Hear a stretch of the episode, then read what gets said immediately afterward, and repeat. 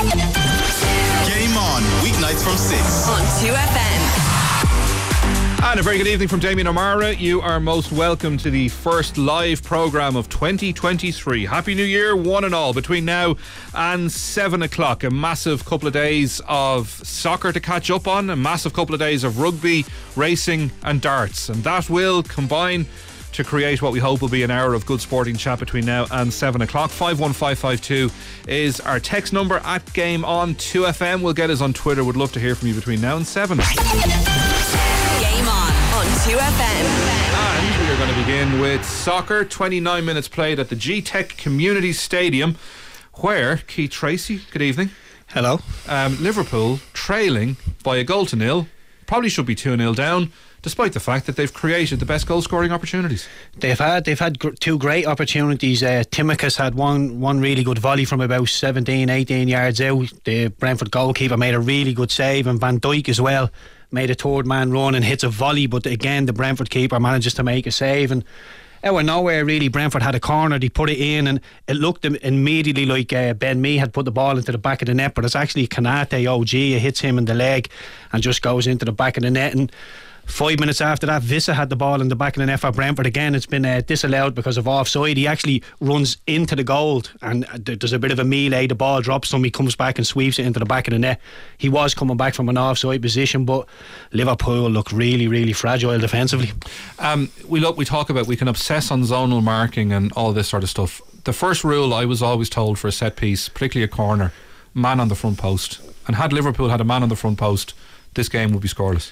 Yeah, it, it's one of the old rules. I was brought up as well. One on the front, one on the back. If you're on the if you're on the front post, then you you make your way to the back post if the ball goes over your head. But yeah, if if they'd had a man on the post, in hindsight's a brilliant thing. But I, I've never been one for, for the zonal mark, and I, I feel you lose the initiative if you let somebody get a run on you. And two of, two of the Brentford goals, I know one of them was allowed, but they're both balls into the box that haven't been defended particularly well by Liverpool. And as well, we've seen Van Dijk get exposed in a 1v1, which is you know not something you really associate with him. So a lot of question marks over Liverpool still. And they were a team that really needed the World Cup break, and you, you expected when he came back they would start catching a bit of fire, but. At the minute, it's just not happening. Yeah, and now come here. There's an hour of football left to play. Um, it's far too early for Brentford to sit in and try and get a result from it. But the you know confidence is so important in this, and all of the momentum in this game, despite the fact that we just had a complete miscue from um, Pinnock in the Brentford defence, has given Liverpool a corner. But um, yeah, Brentford, one of those teams that are set up to contain, are set up to defend. There's a lot of football yet to play, but they won't be too overawed with the prospect of trying to hold this Liverpool team out. No, not at all. And I have to be honest, when I was looking at this one before before the game kicked off on paper, when you take uh, Ivan Toney out of the Brentford team, he was injured today. He's he scored twelve of their Premier League goals already, so he's a huge, huge part of what Brentford do going forward. He's not there today, and Brentford have already had the had the ball in the back of the Liverpool net twice, and that's from from open play. They haven't really been in the game. They're defending well, but when they spring out and they're putting balls into the box. Like I say, Liverpool look really, really fragile. Yeah, Raya has uh, had a good game so far. He's just called into action from uh, Alex Oxlade Chamberlain. So 32 minutes played there. We're going to keep an eye on that. We're going to catch up, uh, all going well, with Nigel Bidmead at half time um, in that game. Liverpool sixth in the Premier League table in advance of kick-off. Brentford down in 10. Brentford unbeaten in five, uh, three draws and two wins. Liverpool uh, four wins on the bounce going into this. Um, it, it's such a, a confusing time. Like, okay, the games are so frenetic, Keith, but you kind of forget where the form line is at and, you know, who's under pressure, who's not under pressure. Um, we look at the table. Arsenal, um, you know, seven points clear.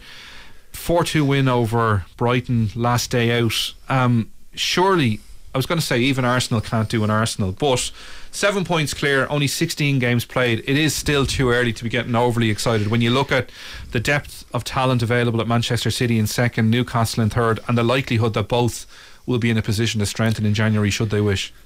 Yeah, look, I, I, I'm very reluctant. I, I'm an Arsenal fan, and I'm very, very reluctant to get behind the the Arsenal push that they will win the league. And that's not because I don't think Arsenal have been brilliant. They have. They've been absolutely exceptional. But head and shoulders the best team in the league. That they've scored 40 goals already. Only conceded 14. So at both ends of the pitches, both ends of the pitch, they're very, very impressive with Martinelli, Martinelli, Saka, Odegaard, and Nketiah. And I have to be honest, when when I heard Jesus was out with a knee injury till uh, till February, I thought Arsenal would really, really struggle. And there is still time for that to happen. But Nketiah at the minute has taken to it like a duck to water. He's scoring goals. He's pressing really, really well. And Saliba and Gabriel Ben White at the back has been excellent as well. Mm. Zinchenko hasn't played all the time, but when he does, he's been really, really good. Thomas Partey, you know, you, you could pick out any of the Arsenal players. They're all individually having a really, really good season. But the only reason for me that Arsenal won't win the league is because of Manchester City. I know at the minute they haven't been great. They weren't great uh, the other day against against Everton, only the one all draw but I feel they have a couple of more gears to go. The the issue as well is, and, and you know, you've been in dressing rooms, you know the importance of either positive or negative momentum. Arsenal, it's nine wins and a draw from ten games in the league. It's a phenomenal run of form. The real issue, or how much of an issue, arises when you drop a, you know, not necessarily draw a game, but if you if you lose if you lose two out of three, say, is that when the self doubt starts to kick in? That positive momentum is brilliant, but we're a fragile human race by the nature. Yeah, and I see this. This is what Arsenal. Everything's going well. They're playing well, and everything everything seems to be on the up. The the questions I need answered is when when it's getting tough, when they're getting beaten, when seems things seems to be going against them. Can they still wrestle a game back? They haven't had to do that just yet. And look, I, I, they have an awful lot of young players in their team as well. They're all excelling at the minute. But Saka, the the right winger, he played a big bulk of England's game as well. Is he going to be able to play 50 games this season without getting you know a slight hamstring injury here and there?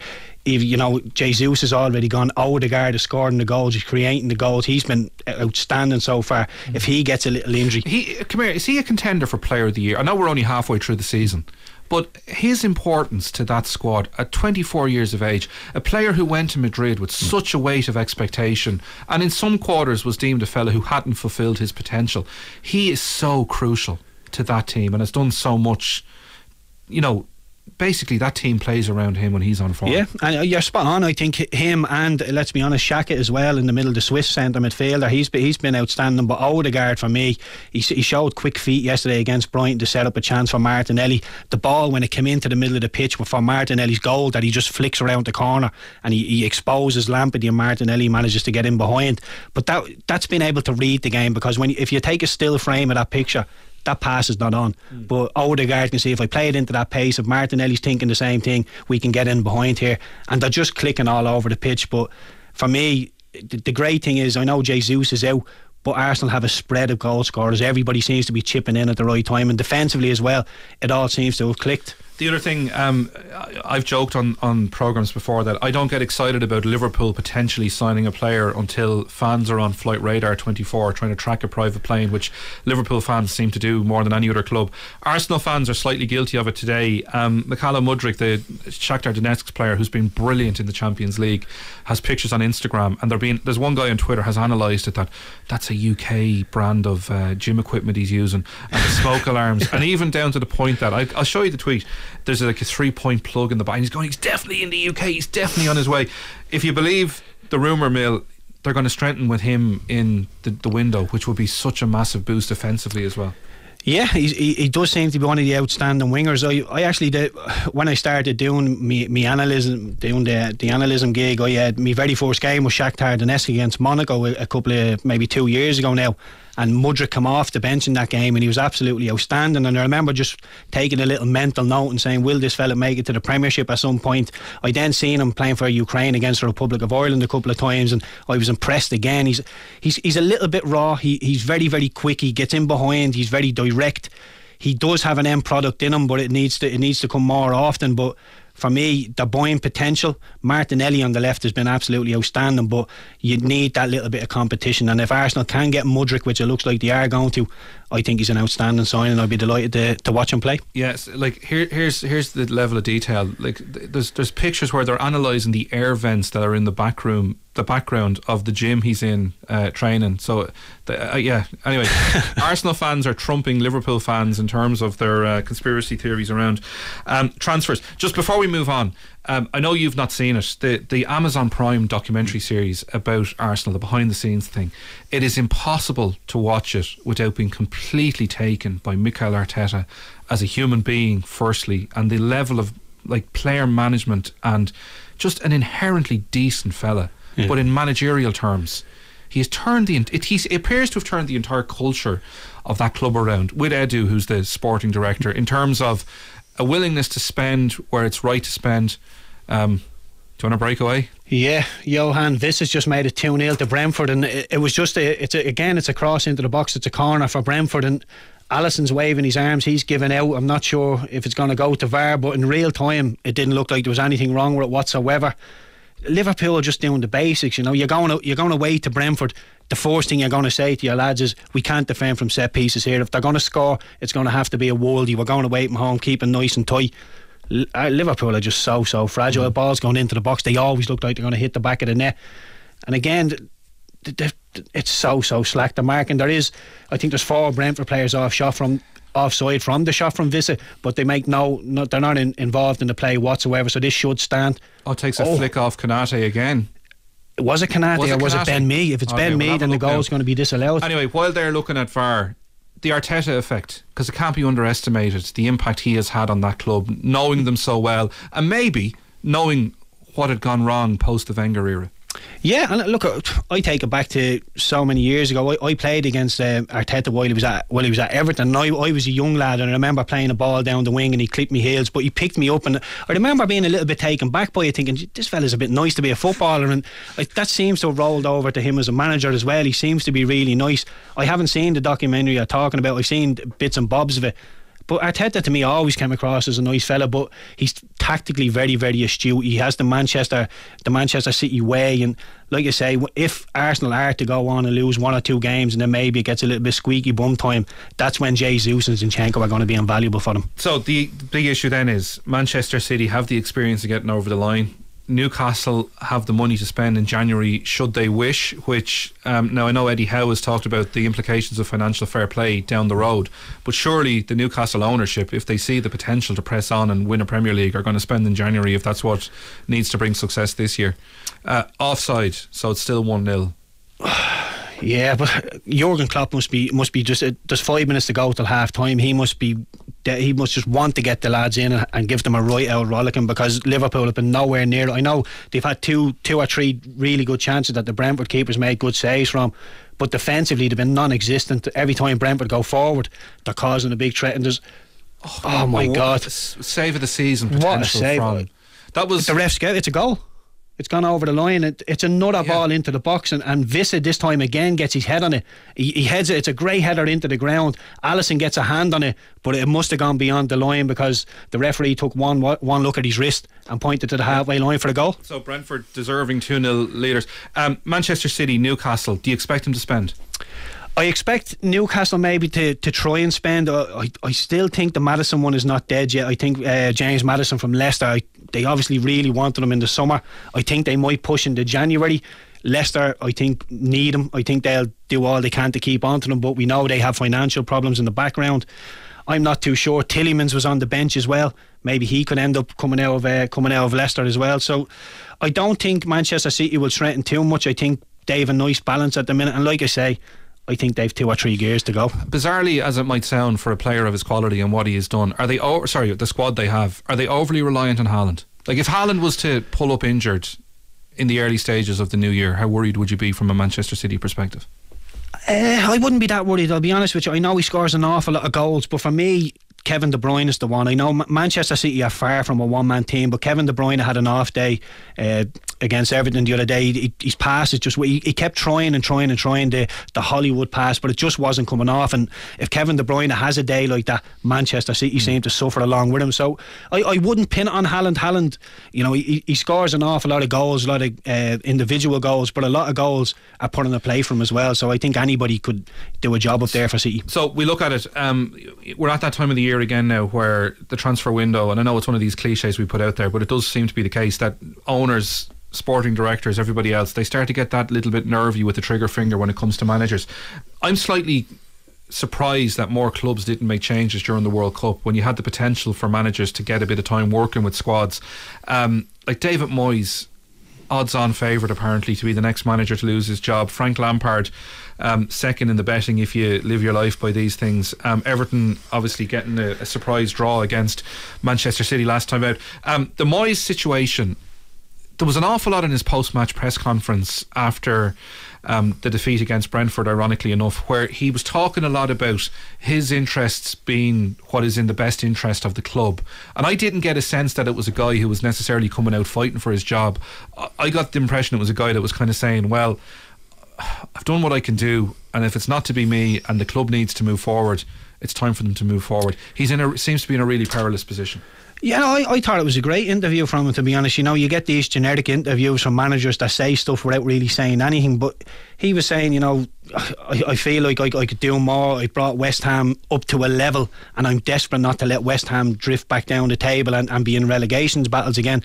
I think they're struggling from the rewards of last season. They're in Europe this season. They are really struggling with the bulk of games. And, you know, some of the players they bought in, you know, I know Samak is doing okay, but you know, I, I've seen him play for Italy. He's so different to what Michail Antonio is, and they don't play with a two, they will generally play with a one. And I think Soucek and Rice, I, I, Rice is obviously a little bit younger than Soucek, but I think Soucek is, is struggling to really get himself into games this season. And Declan Rice and Soucek were a big mm. part of what West Ham did, did last season. But for me, football football fans in particular have very, very short memories, and on the whole, David Moyes is doing a very good job. Like, it's a bit Europa patchy League this season. Finals last yeah. last season, beaten by the team that went on to win it eventually. Um, but the, the the issue is you've got two owners who like to see themselves as being tough East End boys. 160 million pounds spent in the transfer window. They're looking for a return on that, and there's no place for sentimentality in sport. But do, do you think he'll hold out?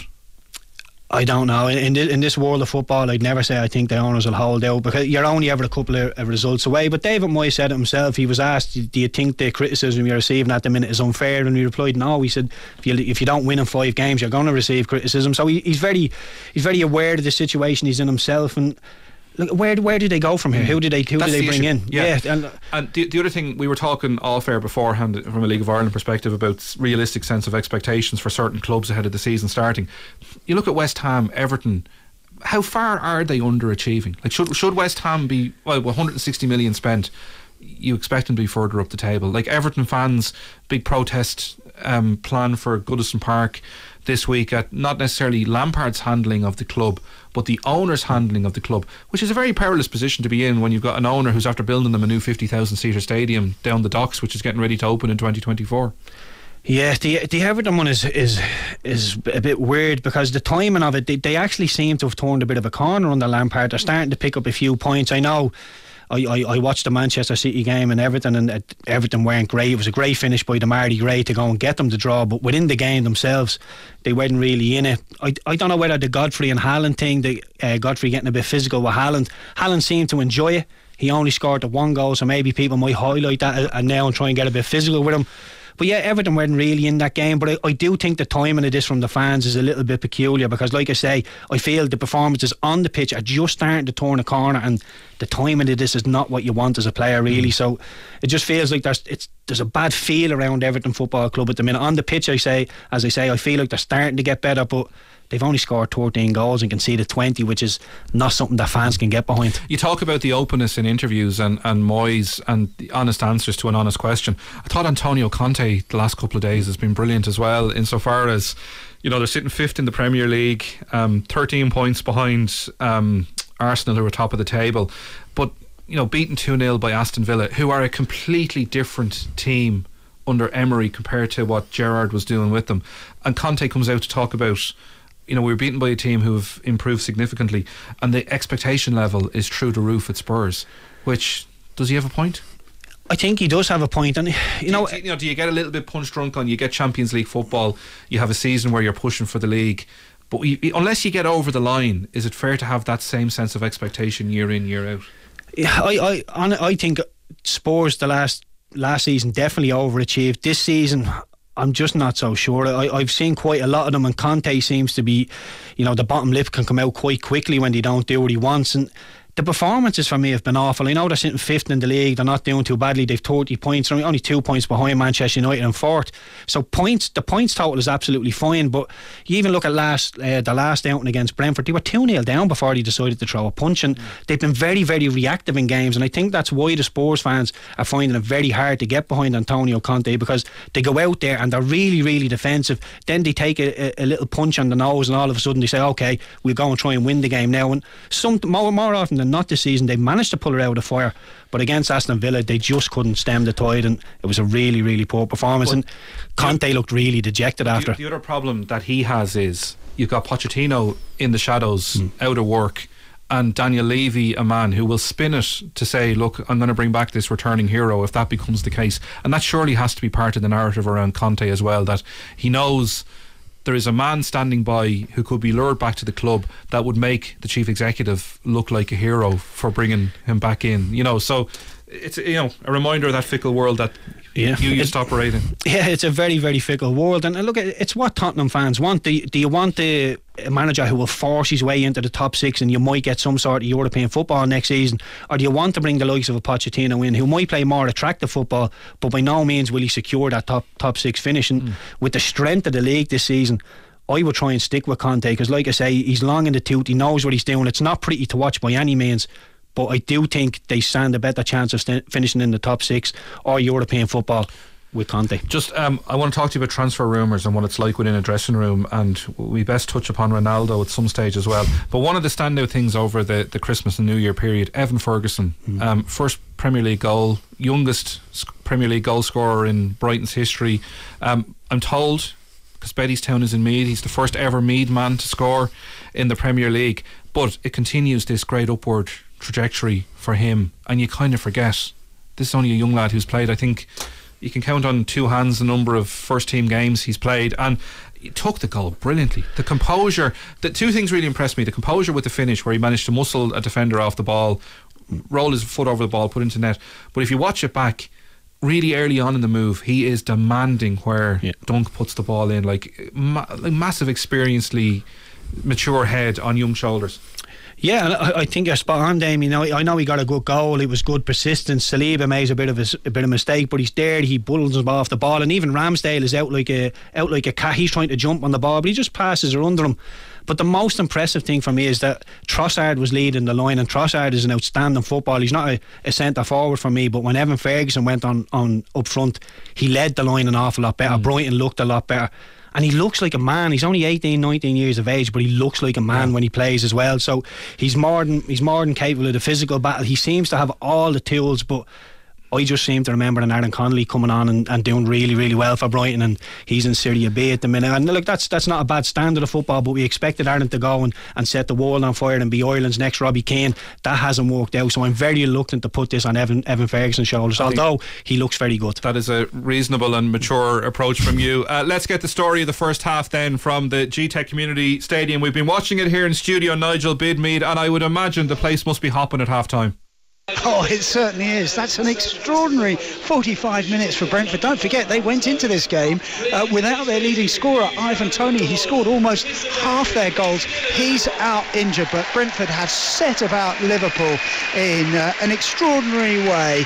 Uh, they really have exploited Liverpool's weaknesses at the back. The opener on 19, an own goal, a right wing corner hitting Liverpool's centre half, Ibrahima Konate, and flying past Alisson in the Liverpool goal. Twice, uh, Yoane Wissa put the ball ball in the net from set pieces. Twice it was ruled out, but Wissa did eventually double Brentford's lead on 42. His firm header from a right wing cross was clawed out by Alisson, but the ball had crossed the line and the goal was given. Liverpool are in serious trouble here because Brentford lead two goals to nil. Uh, Nigel, can we expect changes, do you think, at half time? Because Jurgen Klopp, I don't know from the press box how good a vantage point you have, but he's cutting a frustrated and angry figure on our monitors here in front of us. Well, I, I, I, I, mean, I think left back is a is a real issue for them. A, a lot of um, Brentford's attacks are coming down this uh, right hand side for them, and they um, have been really poor at defending them. I mean, okay, so a couple of them have been corners, but um, you know they do have a problem on their left side of defence. So uh, whether he can look at that and and uh, perhaps uh, give Tsimikas a a, a break, I don't know. But it's all over the pitch as well. Rico Henry, the left back for Brentford, has had a storming first half against Trent Alexander Arnold. And it's not like Liverpool have been out of it. They had a really good opportunity in the uh, opening period of the game when Darwin Nunez went round the keeper and Ben Mee made a fantastic stop from behind his own keeper. And they've had other opportunities as well. But Brentford have just been superb. And I suppose really the question is can Brentford keep it up for the whole 90 minutes? We'll wait and see how it plays out. Nigel, for now, thanks so much uh, for being with us. Nigel Bidmead there at the uh, Brentford Liverpool game. Brentford 2 0 up at half time and had the ball in the net a couple more times. Um, before I let you go, um, I've often I don't have the energy to do it, but I've often thought it'd be a great exercise to get all the tabloid newspapers, write down every rumour transfer and see how many of them actually materialise. And I'd say it'd be less than 5%. This time of the year, from a player's perspective, how much do you talk about rumours within the dressing room? How much do you put the rumours out there yourself, be it through yourself or through agents? Or like is it a time of loads of gossiping and chat about who's going where?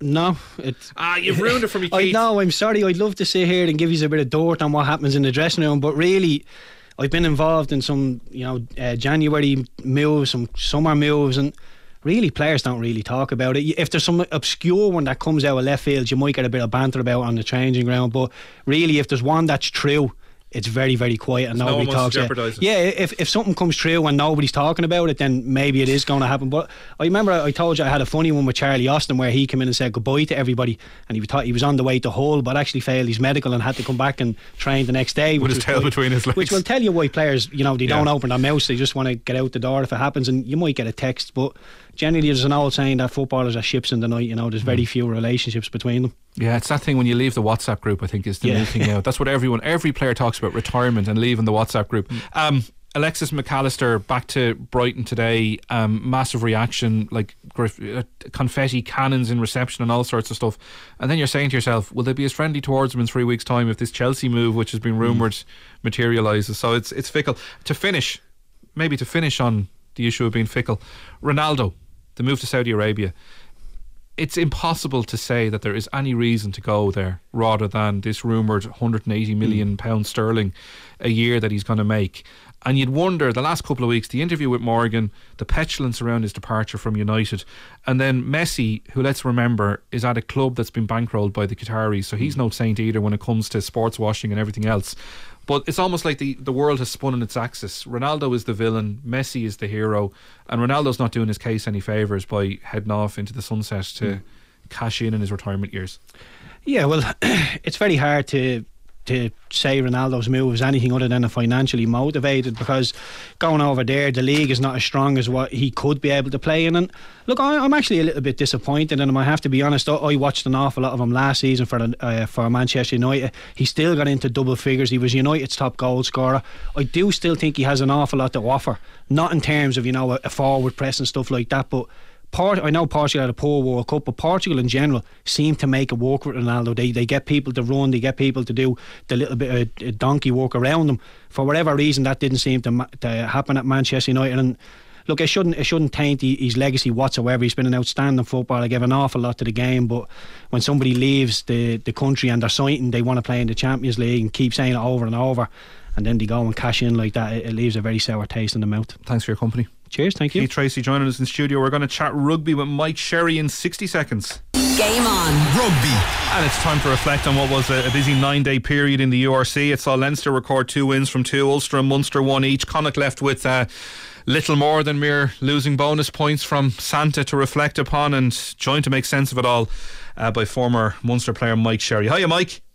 Hi, Damien. How are you? Uh, not too year. bad. And to you, you and yours. Um, I'm, I'm no doubt Santa called, and it's been a busy house, no more than mine. So. Uh, it's all becoming a distant memory already, which is a terrible thing to say on the 2nd of January. Um, listen, I know that the, the greatest sin I can commit to a Munster man is to start a conversation like this by talking about Leinster. But when we look at this unbeaten run they're on and where they are sitting top of the table, a relatively flawless season to date. Um, listen, you, you, could look at it and say they're going to have their business well and truly done before they have to face the South African swing um, for their last two games of the season. Is there anyone that can beat them? Um, on current evidence, no. They're a cut above everyone else. They're a cut above uh, pretty much every club in European rugby at the minute, uh, if not world rugby. Um, they really are incredible. I had the pleasure of uh, working the Munster Leinster match uh, last weekend, and to see them up close in person, um, they really are a special team. They've got incredible know-how in terms of how to win a game, even when they're off form. Like last night, Connacht played very well in the first half. They got a couple of tries, but it just doesn't really matter who they have on the pitch. Their squad is so uh, adept at stepping up, taking their opportunity, and then seeing out a game, and then out of nowhere they can get 20, 30 points ahead. Um, which really does show their class. So, any sniff they get, they're lethal, um, and they're like you said, they will have their business done by the time they go down to South Africa. It'll be another great opportunity for them to maybe test some young guys, rest some key players. Um, and when you're operating at the level they're at, they have the luxury of doing that. Other mm. teams in other leagues might complain about it, but you know they've got themselves to that level and, and fair play. And you know we, we, we talk, and the, the joke is often cracked about you know Kerry footballers and fellas who have a mere four or five All Ireland medals, and likewise the Kilkenny hurlers. And you'd have to wonder. I know it's judged over the course of the season, but like how important is a URC medal at this stage to fellas who have so many of them in their back pocket already? Are Leinster still in the position that they need to be? And we talked about the South African teams upping the standard and helping them bridge the gap between what they face in the URC and what they will face from the English or French sides towards the tail end of the season. Like overall, are Leinster where they need to be to push on for Europe, or are they being tested enough? I do think they're being tested enough. Um, as I said, I was at the Munster game last weekend, and that was a really good test, um, close encounter. Um, I think when you say does it mean enough to, to them or is it enough motivation to win a URC uh, medal? I think with the the players that are coming through, you constantly have new blood coming into that team. Constantly have guys looking over their shoulder at the young talent coming up, and they've bred their own kind of environment where they're competing against each other, uh, and medals are what they're competing for. Um, it's what you judge your career on at the end of the day. Last year, the way their season finished will really have hurt them. They were playing incredible rugby. They're seen as the best Leinster team of maybe the last decade, and to not come away with any silverware will have hurt them massively. You also have the added motivation of someone like Johnny Sexton. I think he said he's retiring. Maybe he's he's he's rolled back on that a little bit, but it's most likely his last couple of months in a Leinster jersey. So they'll want to see it out for him amongst many other motivating factors. So I don't think there's any lack of motivation, and I think the league is only getting better. I think they're exactly where they need to be, and they just they need to finish it out for themselves this year as opposed to last year. Yeah, co- yeah, we'll come back and talk about Johnny Sexton and um, Andy Farrell, who no doubt wants to put fellas in bubble wrap between now and um, the Six Nations starting in a couple of weeks' time. You, you mentioned there the the belief and the ability to get over the line in a situation where other teams might crumble or let the heads drop. Um, Connacht beaten by two points by Ulster Munster beaten by a point by Leinster. Uh, Munster then beating Ulster by like there's so many games that one team looked to have had it won and then lost it or one team had it lost and got back over the line how do you instill that sense of belief that exists in the Leinster team at the minute and let's be honest would have existed in Munster teams you know in the mid noughties when they were winning Heineken Cups that we are never beaten and the impact that that has on the opposing team as well that will say irrespective of what we throw at these lads, they're going to come back at us. Is that just air miles and experience, or how do you build that culture? Yeah, I think you've answered it there. It's air miles, experience. It's something like Munster last night, getting on the right side of a result like that, and then you build from that. Leinster had years of heartbreak. They probably came out on the right side, that famous quarter final down Toulouse, that probably in 07, I think it was, that probably built that into them, and then they became far more comfortable in those environments. Then they got some really big wins, and it's just second nature to them now. And then the guys coming into the squad know they have to live up to that. When you look at Munster, maybe last night would be the kickstart of you know when they get into those situations. It's muscle memory; they know what to do, um, and you just breed it from there. It's confidence. It's it's the run of form you're on. When you're winning games week in week out, it's a lot easier to see those games go go um, your way. Whereas if you're in a bad run of form, and you're coming into the last five, ten minutes a couple of points down. It's just it's very hard to explain. You need to talk to someone far more qualified than me, but it's just the run of form you're on, the type of player you have, and sometimes the the bounce of the ball goes your way when things are going your way. It's just the way it happens. So we look at it there. We, we've kind of boxed Leinster off. We look at, at Munster. You know, we'll take great heart from the performance on St Stephen's Day, and we'll probably take as much more from the fact that they managed to score a try with the clock red, and get that win. Uh, you know, in a game which Ulster looked to have had sewn up early on last night. Yeah, um, brilliant finish to that game. Uh, it was a bit of a, a dance group in the first half, um, and then I think the second half was far more enjoyable to watch as a fan. I don't think Ulster uh, they had a lot of opportunities. I was reading a, an interview with uh, Dan McFarland today. He said there's 11 entries into Munster's 22, and they came out with scores once or twice. On the flip side, Munster had maybe three or four entries, and they got two tries. Watching the game, it felt like Munster were playing a lot of the rugby. Now it was in around the halfway line in between the two tens, but they looked dangerous. Uh, whereas Ulster were kind of um, I don't know. They just seemed a bit flat last night. It was a piece of magic from um, McCloskey, the pass out wide to Baloucoune, and a brilliant finish from him to get the try. But I felt Munster were worth the win. I know they pulled it out of the bag in the last couple of minutes, but they looked the better team. They looked like they were trying to play more rugby. Um, and that will breed massive life into their season. Uh, you could see the reaction at the end from Graham Rowntree, the players, um, with what probably wasn't a, a full strength team. A lot of guys getting opportunities and rotation. So that would be a huge confidence boost. If they'd lost that game, they would have been in serious trouble in terms of making playoffs. So it completely changes the the outlook of the season.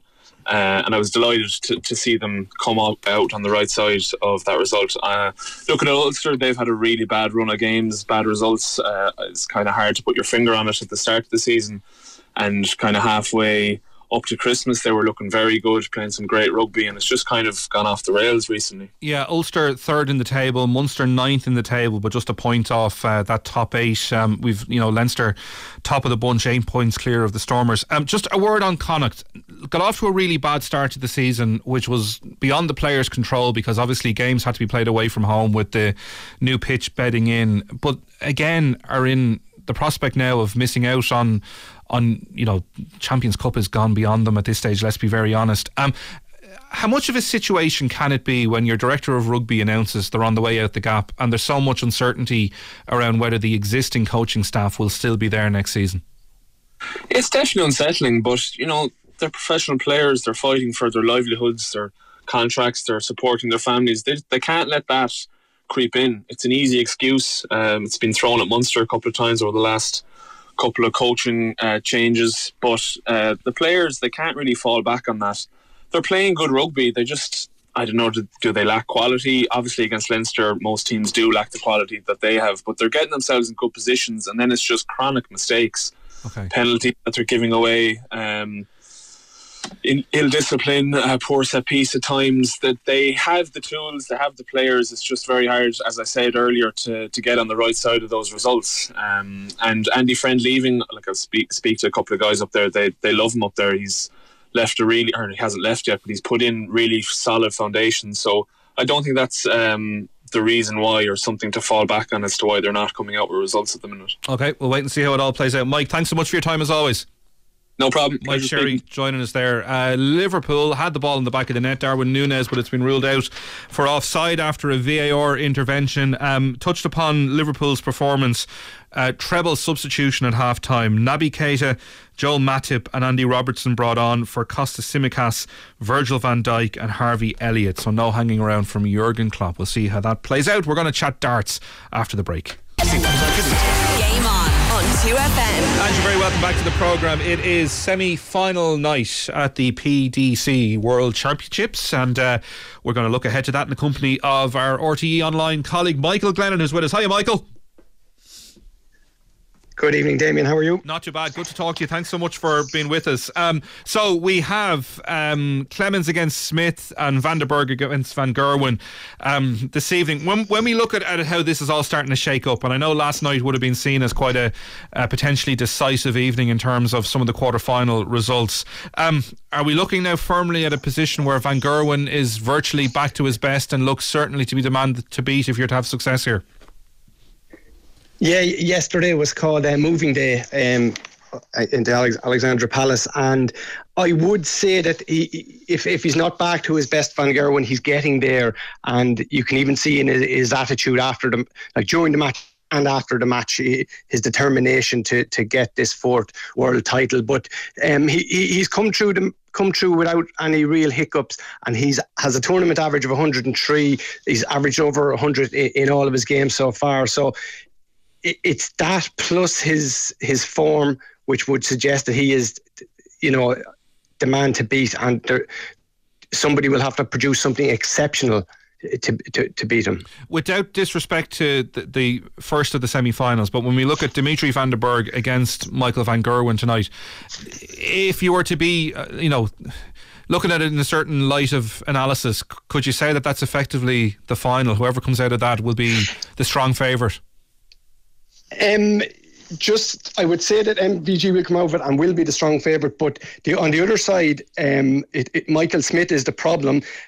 I, I think he will beat Clemens, who's on good form. But Michael Smith is, is just won his first major a couple of months ago with the Grand Slam. So he'd been the bridesmaid for for a long time. He'd been in eight major finals and and and lost them all. And again, that seems to have changed his demeanour on the stage. So Michael Smith ranks fourth in the world.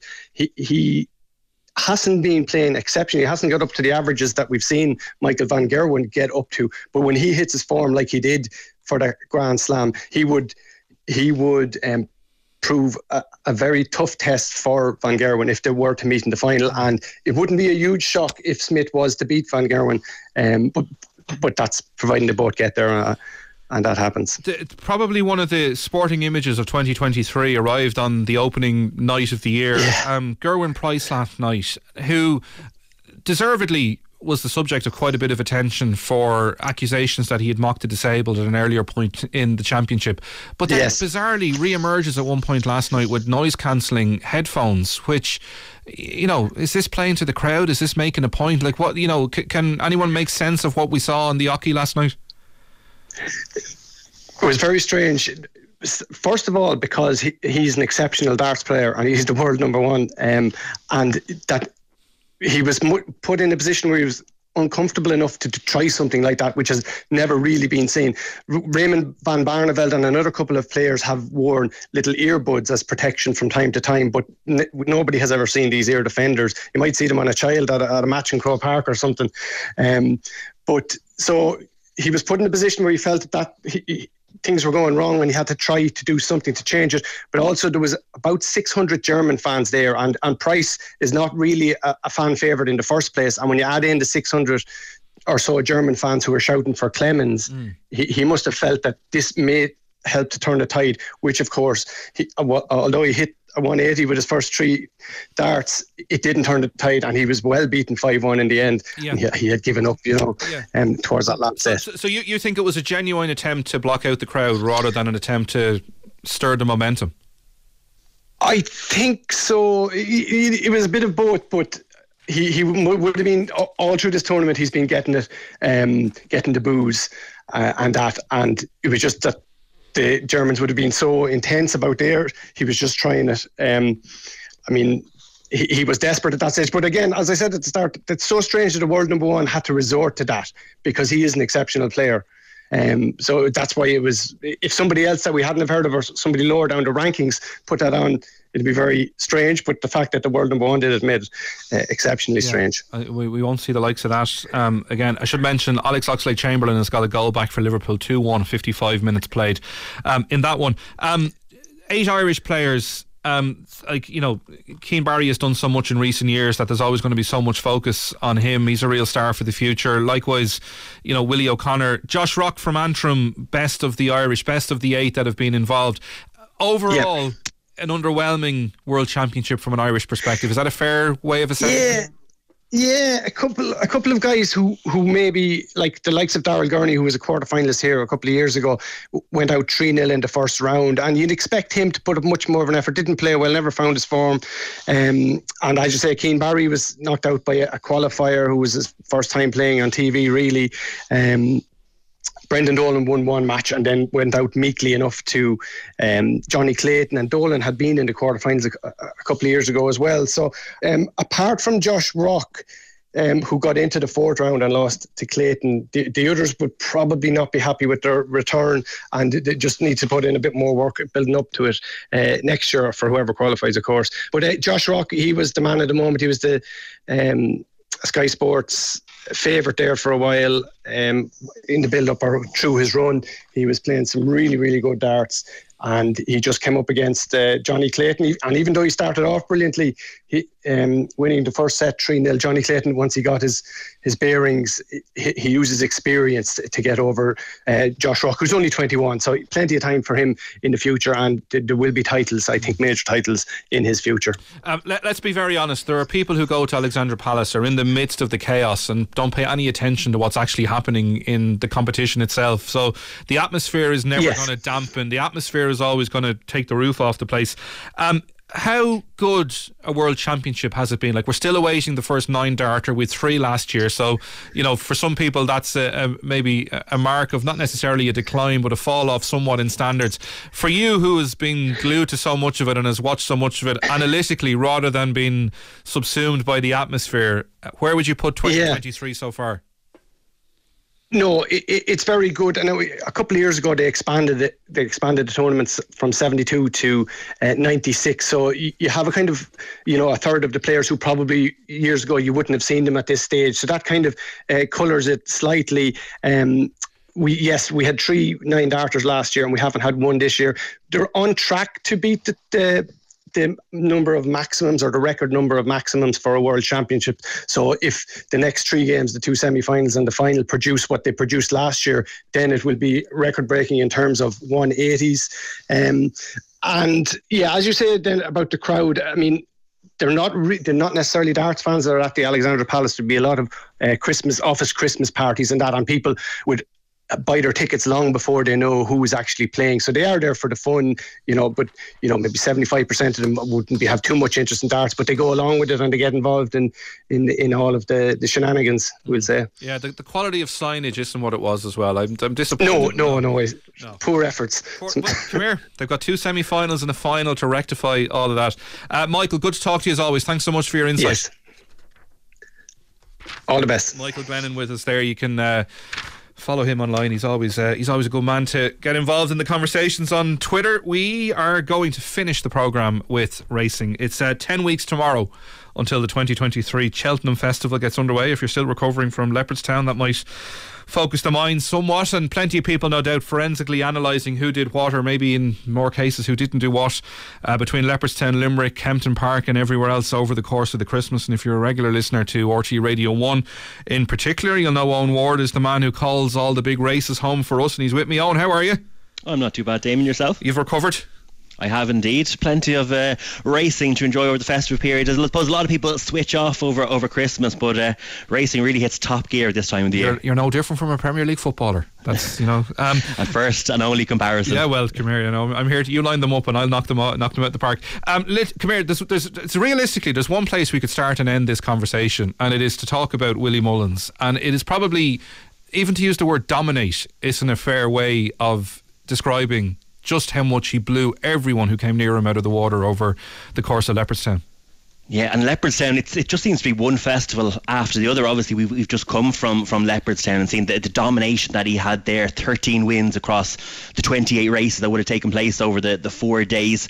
Um, you think of almost, what, six wins from, from seven races on the, the second day of the Christmas has almost went through the card. It's almost unprecedented level of, of domination there, as you mentioned, but it kind of just follows on from what we've seen from right throughout 2022. You know, 10 winners at the at the Cheltenham Festival this year. That's the same number as the, the combined British trainers altogether managed on their home soil. It's it's just been a phenomenal season or year for, for Willie Mullins, and I suppose it shows no sign of stopping from what we saw over the, the four days um, over at Christmas. So much strength and depth right through all the divisions, and that's probably what has, has laid the foundations for the, the domination and the success that we're seeing from, from Willie. Like if you take Blue Lord, for example, who was one of his easiest grade one winners over Christmas, he won the, the Paddy Rewards Club chase. I think the distance was about 10 or 11 lengths back to, to Captain Guinness. Was a, a very solid Grade Two, Grade Three performance, and it, it was really a performance that put Blue Lord into the champion chase picture. Was a horse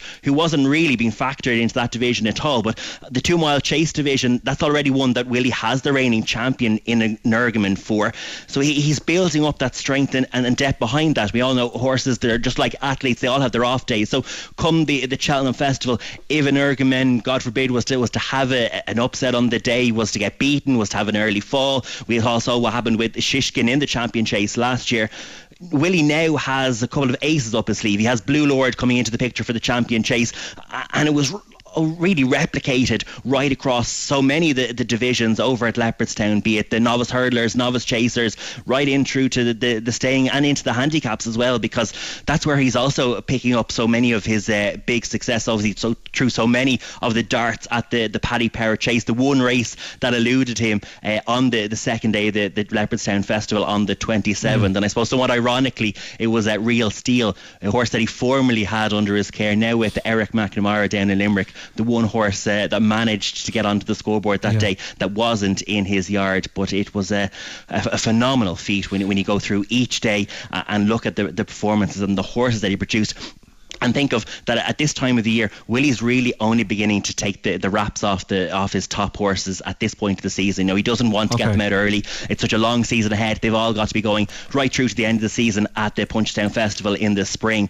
So he, he's very much gearing all these horses at, at a spring campaign, not wanting to get them out when the when the ground's that bit that bit quicker okay. than ideal for his you know big strong national hunt horses. So we're now right in into the depths of the winter, and this is when when we're seeing these horses building up towards the the Cheltenham Festival in March, as I said, it's only that 10 or 12, 12 weeks away, then through into, into Fairyhouse and, and, and Punchestown. Yeah, and if we look at, at Cheltenham, you look at Constitution Hill, we previewed the Christmas meetings on the Thursday before Christmas on the programme, and, you know, Jane Mangan and, and Don McLean in studio talked about basically that Christmas hurdle almost being a referendum on exactly where Constitution Hill was at, and Nicky Henderson can't have been happier with, you know, a 17 length victory and now the shortest price favourite for any race at Cheltenham yeah, came through it with flying colours. Was just there was there was no chink in his armour whatsoever. Such a, facile performance. I mean, you think of that he, he's putting Epatante, a former champion hurdler herself, beating her by 17 lengths, increasing the winning margin from the fighting fifth at Newcastle when he when he beat her by 12 lengths on that occasion.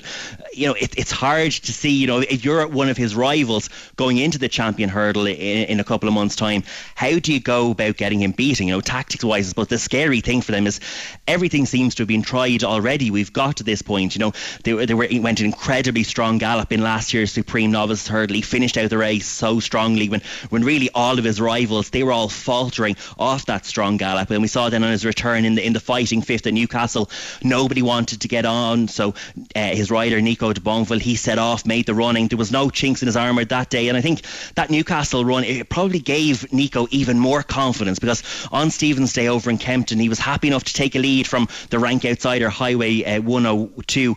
But when we felt that he was, you know, wasn't going quick enough as they headed out on, on the final circuit, off he went on Constitution Hill, took off, took off the running um, with four flights of hurdles still to be jumped, still a, a, long way from home. And a lot of people, you know, would want to be keeping their the cards close to their chest, not wanting to, to go too soon. But he was happy. He knew the horse that he had underneath him, and off he went and wins by 17 lengths. He looks infallible from what we've seen so far. The only question, I suppose, is the strength really of the, the pool of two mile hurdlers in Britain at the moment. You know, he's beaten Epatante by 12 and 17 lengths this season. Okay. You look at what the, the home team had, State Man obviously winning the Matheson hurdle for, for Willie Mullins. And if we use Sharjah as the base to really judge where State Man might be come the, the champion hurdle, well, Sharjah twice beat Epatante by 10 lengths. And with State Man beating Sharjah by 9 lengths, if, if we do the maths, that does bring him an awful lot closer than what State Man with Epatante has been able to do uh, so far this season. So it mightn't just be any sort of a coronation, but uh, you'd have to say he does look to be the star performer, and you can see why he is as, pri- as short a price as what you mentioned. Okay, um, we talk of star performers. Well, obviously the, the star race or the big race for a lot of people at Cheltenham will be the Gold Cup. Loads of contenders out in force. Um, Plutard, obviously not one of those as a result of injury, but you know a couple of big notable runs for horses who will be in the mix or serious Gold Cup contenders in a couple of weeks' time? Yeah, and you'd have to say probably with the A Plus the season just not going the way Henry would have wanted, obviously the reigning Gold Cup champion from last year, that it's really opened up the, the picture and the, the Gold Cup picture, it has quite an open look to it at this point. So you're looking for those horses trying to, to step forward. Obviously A Plus it, it was such a disappointment that he wasn't able to take up the engagement in the Savills Chase. He got that bang to attend tendon on the journey up to Leopardstown. So that was particularly un- unfortunate after what's happened, you know, this season with the, the disappointing performance that he put in at Haydock. We, we thought at least after the Betfair chase when, when they found the allergy that he'd picked up travelling over that he had an excuse for that poor display. And this was really his his chance for him to show what that he was back to, to business and was able to put a, a performance in. So I suppose for Henry de Bromhead he's at a bit of a crossroads as to now what he does for the rest of the season with A does he maybe try go to, to Thurles wait for the, the Irish Gold Cup at, at Leopardstown in, in February? Or does he go straight to the, to the Cheltenham Gold Cup? In terms of that Savills chase obviously conflated uh, Gordon Horse was the horse that stepped forward. He won, uh, beat Kemboy by five lengths. You'd have to see Kemboy's probably been around the block uh, quite a while now. You know, is a five length defeat of him really a, a, class of performance that you put puts you bang there in, in the Gold Cup picture? Okay. For me, he probably still has a, a, bit more ground to find. You know, if he does go straight to to the Gold Cup with, with conflated.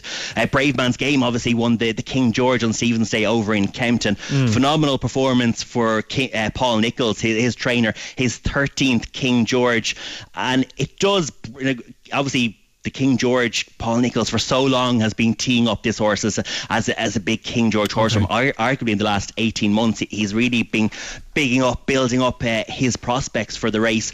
Delivered upon that and very much vindicated the, the view that Paul had had of the horse. I suppose L'Homme Presse was beaten when, when getting rid of his rider at the, the final fence. You'd have to say with, with a stiffer track that will be what the, the Gold Cup presents at Cheltenham in March. You'd I would probably favour L'Homme Presse to, okay. to overturn the, the form with Bravemansgame.